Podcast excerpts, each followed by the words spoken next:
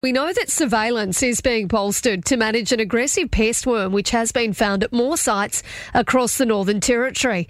Guava root knot nematode, which can destroy fruit and vegetable crops, was first detected in Darwin last month. And Chief Health Plant Officer Dr. Anne Walters joins me on the line right now to provide a bit of an update on the pest. Good morning to you.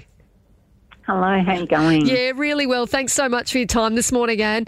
Now, how many sites has the pest been detected at now, and whereabouts are they? Yes, it was now detected at seven uh, confirmed sites. Uh, when I first spoke to you about this last month, we yep. talked about the fact that it was at Middle Point, Lacs, Palmerston, and Rapid Creek. But we've now also found it at Anula, Leanyer, and on Croker Island. Right. Now, can you just remind us about the nematode and its impacts? Yeah, so it's a microscopic pest, so you can't see it. It's a round worm, um, and it lives in the soil. And the impact on the plants is that it affects the roots of the plants, and the plant's response is to create these knots on the on their roots, which is hence the name guava root knot nematode. Um, and it's when the plant starts to fail or die that people start to like, remove their plants and see these galls or knots on the roots of the plant, and that's when you know that this is likely to be the pest that you've got. And what does it, you know, what does it do to the plant? Oh, it sounds as though it does have a quite a bad impact. What does it do, and, and what does it mean for for Territorians at this point? Yeah, so it burrows into the plant and then the plant responds. But obviously, in the in responding, it puts a lot of energy into you know trying to fight what this invasive thing is, and it and it often will then start to fail. It's not as healthy. So in some cases, it will die. So it really is um, a significant pest. Um, like I said, it's you can't you don't know it's there unless you start to see the plants that um, it likes to feed on affected, um, and that's things like cucumbers and tomatoes and a whole range of other things. And so what we're I guess suggesting is that people are really careful when they're moving plants and soil around in particular, because you can easily move this pest around. And we're suggesting that if you using machinery or equipment or even with your boots, just making sure that you clean those between moving from site to site. Now, I understand that obviously surveillance is being ramped up. What exactly does that involve? Yeah, so we're um, looking at doing surveillance, obviously, but we're also really keen for people to let us know if they're suspicious that they might have it, or they'd like to, you know, get us to come and have a look at their um, some plants that they're worried about, or whatever. And we're getting people just to call us in on one 84 881 And uh, like I said, so we're taking samples, but we're also going to be doing our own surveillance, particularly commercial properties um, just to make sure that the growers know what to look for and what to report, but also that their biosecurity practices are really well in place and so that they can reduce the risk that this pest will come onto their property. And Anne, at this point, have any of those commercial growers, like, are they impacted at this point in time?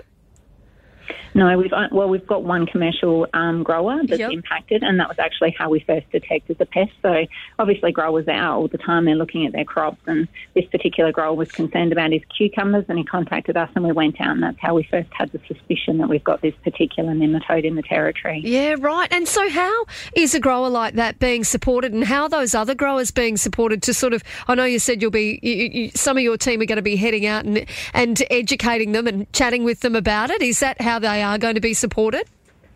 Yeah, and um, one of the other things that we're really interested in doing is getting a project up to see if we can better understand whether there's ways that we can manage this pest most effectively. So we will be working with industry on that as well. And this particular grower that first found it is really keen on being involved in that type of research so that not only is he able to, you know, protect his own farm, but also that of others. Yeah, and what should those growers, like what are they on the lookout for and what's your message to them?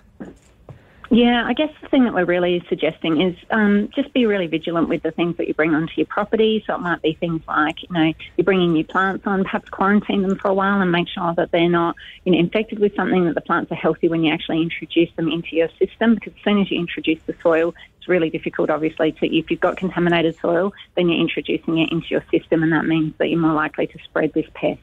So we're suggesting that anything that has soil attached to it, just to be really careful of um, when you're bringing it onto your property. Like I said, if you can wash things and clean them, that's the best approach.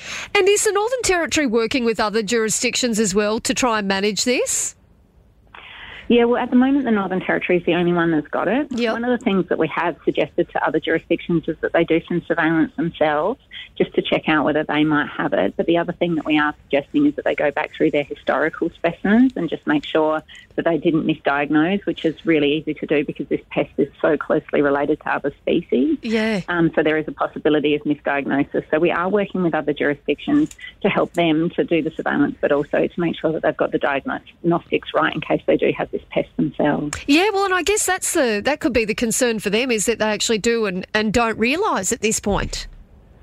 Yeah, that's right. Because given how widespread it is in the Northern Territory, you know, we're talking from Middle Point through to Croker Island. Yeah. It is really widespread. It suggests that it's been here for some time, and that also suggests that there has been a possibility that it could have been moved to other places inadvertently. And also, I guess the question that people are going to be wondering right now as well, Anne, is is how did we sort of end up with it in the territory?